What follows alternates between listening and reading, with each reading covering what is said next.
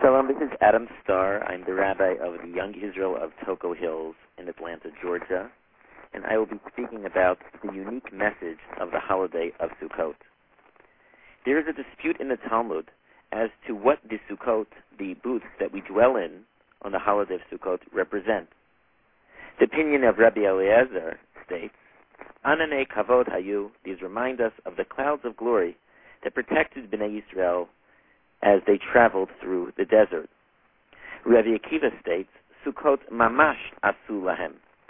These remind us of the actual physical booths that the children of Israel dwelt in as they left Mitzrayim and traveled through the desert.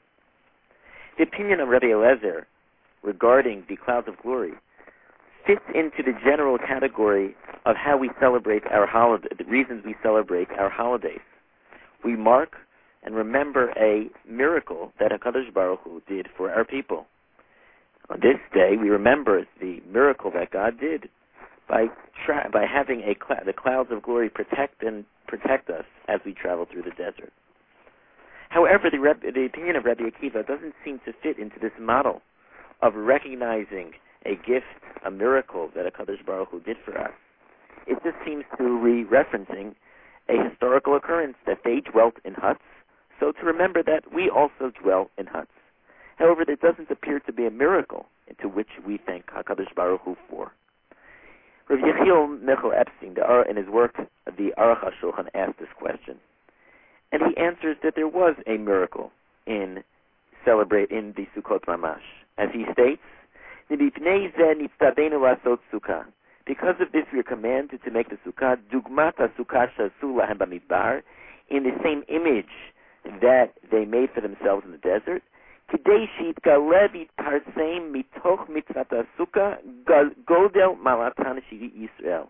it is revealed through this and it is publicized that because of the commandment of Sukkah, the greatness of the children of Israel, that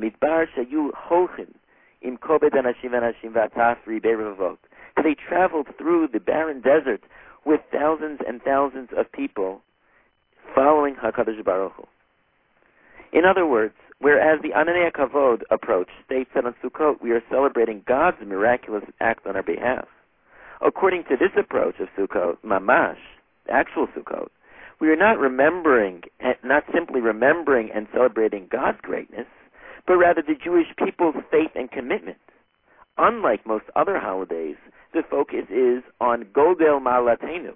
The focus is on our greatness and the miracle that we trusted and had faith to follow Hakadosh Baruch Hu, even through the barren desert. I find this message very significant, considering that Sukkot follows Yom Kippur.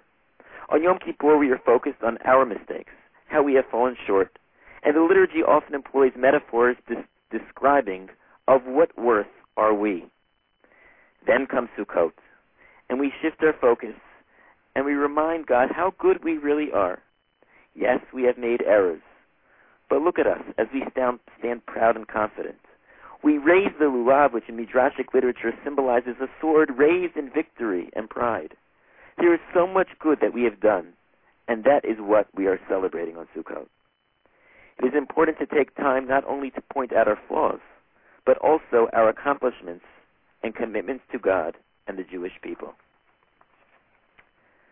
It is in Sukkot where we not only praise God, but we praise Am Yisrael, we praise the Jewish people for all that we have done and all that we will continue to do. This year, when I sit in my sukkah, I will be thinking about all those in the past who followed God despite the challenges, and I will be thinking about all of the wonderful accomplishments of Am Yisrael this past year in spread, spreading Torah and building and continuing the building of Medina Yisrael. May we continue to follow the path of HaKadosh Baruch Hu and this merit may we be blessed with the bracha of Ros Salenu Sukkot Shlomecha, that God spreads his canopy, his sukkah peace, upon Am Yisrael. Chag Sameach.